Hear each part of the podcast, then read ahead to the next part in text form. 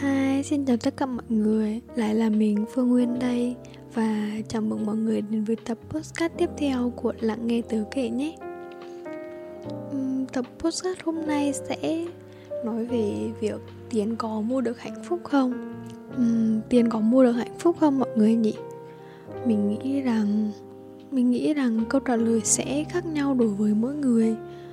Uh, Đầu tiên là về những đứa trẻ sinh ra ở môi trong môi trường thiếu tài chính đi.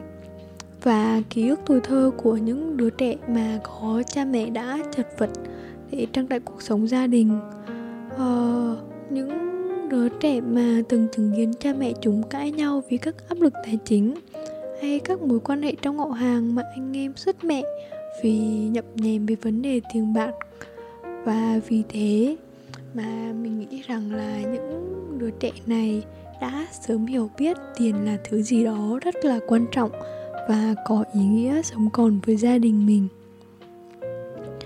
Bản thân những đứa trẻ này đã bắt đầu so sánh với nhau khi mà có đứa này có một chiếc áo mới đứa kia thì gia đình khá giả hơn một đứa khác thì là một con nhà nghèo.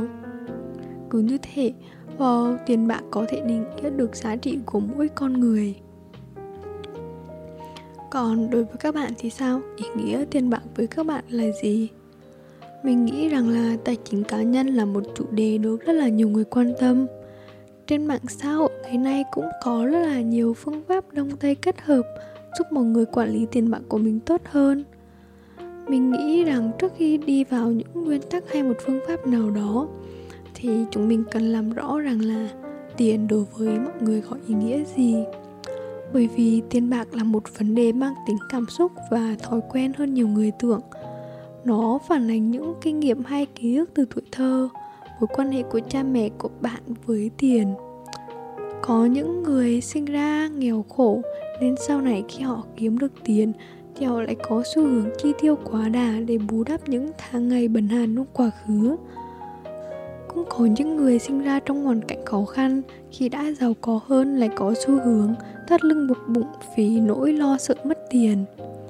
Các công cụ quản lý tài chính sẽ trở nên kém hiệu quả nếu bọn mình không thả tự do cho mình khỏi sự trói buộc của những định kiến thâm sâu về tiền bạc hay sự gắn liền của tiền bạc với các giá trị cá nhân.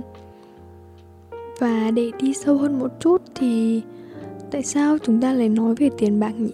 Tại sao không cứ để rằng là có đồng nào để tiêu đồng nó đi uh, thực ra mà nói về lịch sử một chút thì nền kinh tế và sự vận hành của xã hội Việt Nam hiện đại rất khác so với 10 hay 20 năm trước. Trong vòng 10 năm qua thì thu nhập bình quân đầu người của chúng ta gấp 2 lần. Khi đã trừ đi tỷ lệ lạm phát một người ạ, thì thu nhập của người Việt Nam đang tăng lên đáng kể nhất là ở những cái thành thị, những thành phố lớn. Và trong vòng 5 năm vừa qua thì với cái sự nở rộ của tín dụng đã giúp nhiều người đạt được giấc mơ sở hữu một căn nhà hay một chiếc xe ô tô tuy nhiên thì những nhiều người, tuy nhiên thì nhiều người có hiểu biết rất là sơ sài về những lợi ích hoặc là rủi ro tiềm tàng của vay thế chấp và về cơ bản thì thế hệ những gia đình trẻ đang giải quyết những bài toán tài chính phức tạp hơn so với thế hệ cha mẹ của họ. Và trên mạng xã hội ngày nay thì có là nhiều người thích khoe khoang những chiếc tiểu hoàng hiệu của mình những chiếc xe ô tô mới đắt tiền hay những bữa tiệc sang trọng. Những xu hướng trong giới trẻ như là Rickets, uh, ờ, nơi những nam thanh nữ tú con nhà giàu đếm xem trên người mình có bao nhiêu chiếc áo trăm đô quần nghìn đô, thu hút triệu lượt thích đợt like phải không?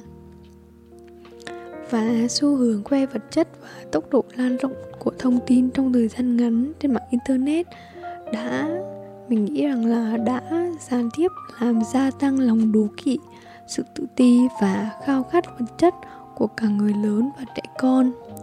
Trong một xã hội mà đã có nhiều người trằn trọng vì so sánh bản thân với người khác và trong sự bề bộn nặng nề về vật chất đó người ta lại càng nên ngồi xuống và nói về chuyện tiền bạc hơn.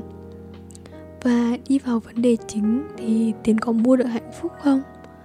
Uhm, nhiều người cho rằng tiền là nguồn gốc của tội lỗi và họ không quan tâm đến tiền. Chỉ những người từng nhịn đói đi ngủ vì hết tiền thì mười thầm câu không có tiền cảm đất mà ăn. Người không phải lo đến tiền bạc không thể hiểu vì sao miếng cơm manh áo mà một cô bạn thanh niên tuổi mới 20 đã liều thân vượt biên qua Anh trong chiếc container lạnh âm 40 độ rồi bỏ lại rồi bỏ mạng nơi xứ người. Bao nhiêu cô dâu phiện đi cưới chồng Hàn Quốc, Đài Loan mong muốn được đổi đời cho họ và cả cái làng nghèo xác sơ của họ nữa. Nghèo đói là một nỗi đau cả về vật chất và tinh thần mà chỉ khi trải qua rồi chúng ta mới hiểu đấu được nó có một nghiên cứu đã chỉ ra mối liên hệ tích cực giữa mức thu nhập và sự hài lòng về cuộc sống của mỗi cá nhân. Tiền bạc giúp họ làm chủ cuộc sống tốt hơn và có tự do lựa chọn cuộc sống mà họ mong muốn hơn. Khi so sánh với những người phải chạy ăn từng bữa, tuy nhiên, mối liên hệ của tiền và hạnh phúc trở nên yếu đi khi mức thu nhập này vượt qua một ngưỡng nhất định. Những người kiếm được nhiều tiền hơn, có ít thời gian hơn và gặp nhiều áp lực trong cuộc sống hơn. Kết quả là, đến một thời điểm nào đó, họ trở nên ít hạnh phúc hơn. Vậy thì các bạn nghĩ rằng chúng ta cần bao nhiêu tiền để hạnh phúc?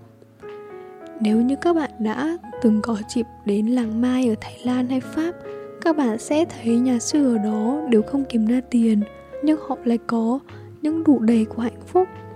Tuy nhiên, thông qua sự đóng góp của bà con xa gần mà họ không phải lo đến những nhu cầu sinh tồn căn bản như cơm ăn hay áo mặc.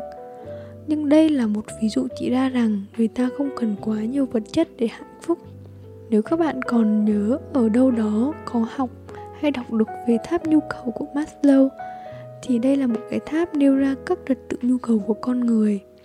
Ở đáy tháp là nhu cầu sinh tồn như có cơm ăn áo mặc, có một nơi trú ngủ, khi vượt qua nhu cầu sinh tồn, người ta tìm đến nhu cầu được bảo vệ, được yêu thương và nhu cầu được coi trọng, nhu cầu được khẳng định bản thân. Tiền bạc là một công cụ để thỏa mãn được nhu cầu ở đáy tháp. Khi tiến lên phần phía trên của chiếc tháp nhu cầu này, mọi thứ trở nên rắc rối hơn. Nhiều người tin rằng là họ có thể dùng tiền bạc để mua tình yêu, mua sự tôn trọng. Nhưng mà bản thân mình nghĩ thì đây lại là cách nhanh nhất khiến một người trở nên bất hạnh. Bởi vì nỗi sợ khi tiền của mình bay đi mất thì sẽ, họ sẽ không còn được yêu thương nữa và sẽ không dễ chịu chút nào khi mà tự nhiên mất đi những cái sự yêu thương như vậy. Một hạn chế của tham nhu cầu Maslow là sự cứng nhắc về những trật tự của những nhu cầu này.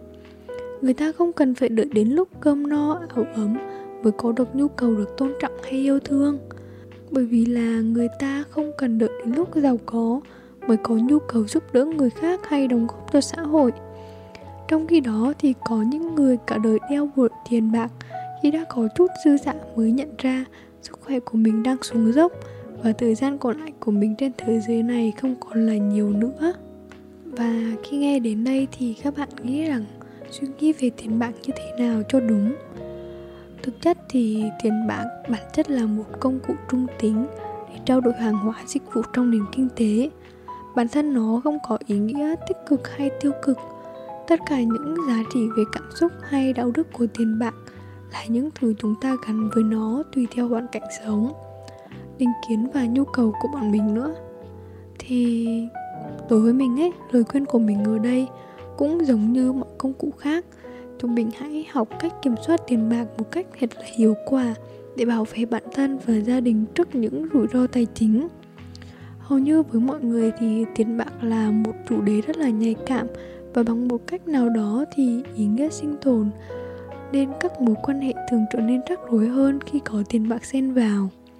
Vì thế mà sự rõ ràng, công bằng, có trách nhiệm trong tiền bạc lại là một cách giúp chúng ta giữ gìn các mối quan hệ của mình khi ra các quyết định tài chính tự cân nhắc xem có phải mình đang giải quyết một vấn đề cảm xúc nào đó thông qua tiền bạc hay không. Khi cân đo đong đếm giữa tiền bạc và các ưu tiên khác trong cuộc sống, hãy tự hỏi mình rằng điều gì với bạn là quan trọng và điều gì thực sự làm các bạn hạnh phúc trong quãng đời còn dài phía trước. Đó có phải câu trả lời luôn là tiền bạc hay không? Và mình mong rằng là uh, các bạn sẽ luôn là người thuyền trưởng cho cuộc đời của mình và có thể chịu trách nhiệm về hạnh phúc cá nhân của các bạn thay vì tiền bạc cầm lái. Tập postcard tới đây cũng khá là dài rồi thì mình mong qua tập postcard của ngày hôm nay các bạn sẽ uh, hiểu rõ hơn về tiền bạc và các bạn sẽ trả lời được câu hỏi là tiền có mua được hạnh phúc hay không. Và cuối cùng thì cảm ơn các bạn đã lắng nghe xin chào và hẹn gặp lại các bạn ở tập podcast tiếp theo. Bye bye mọi người.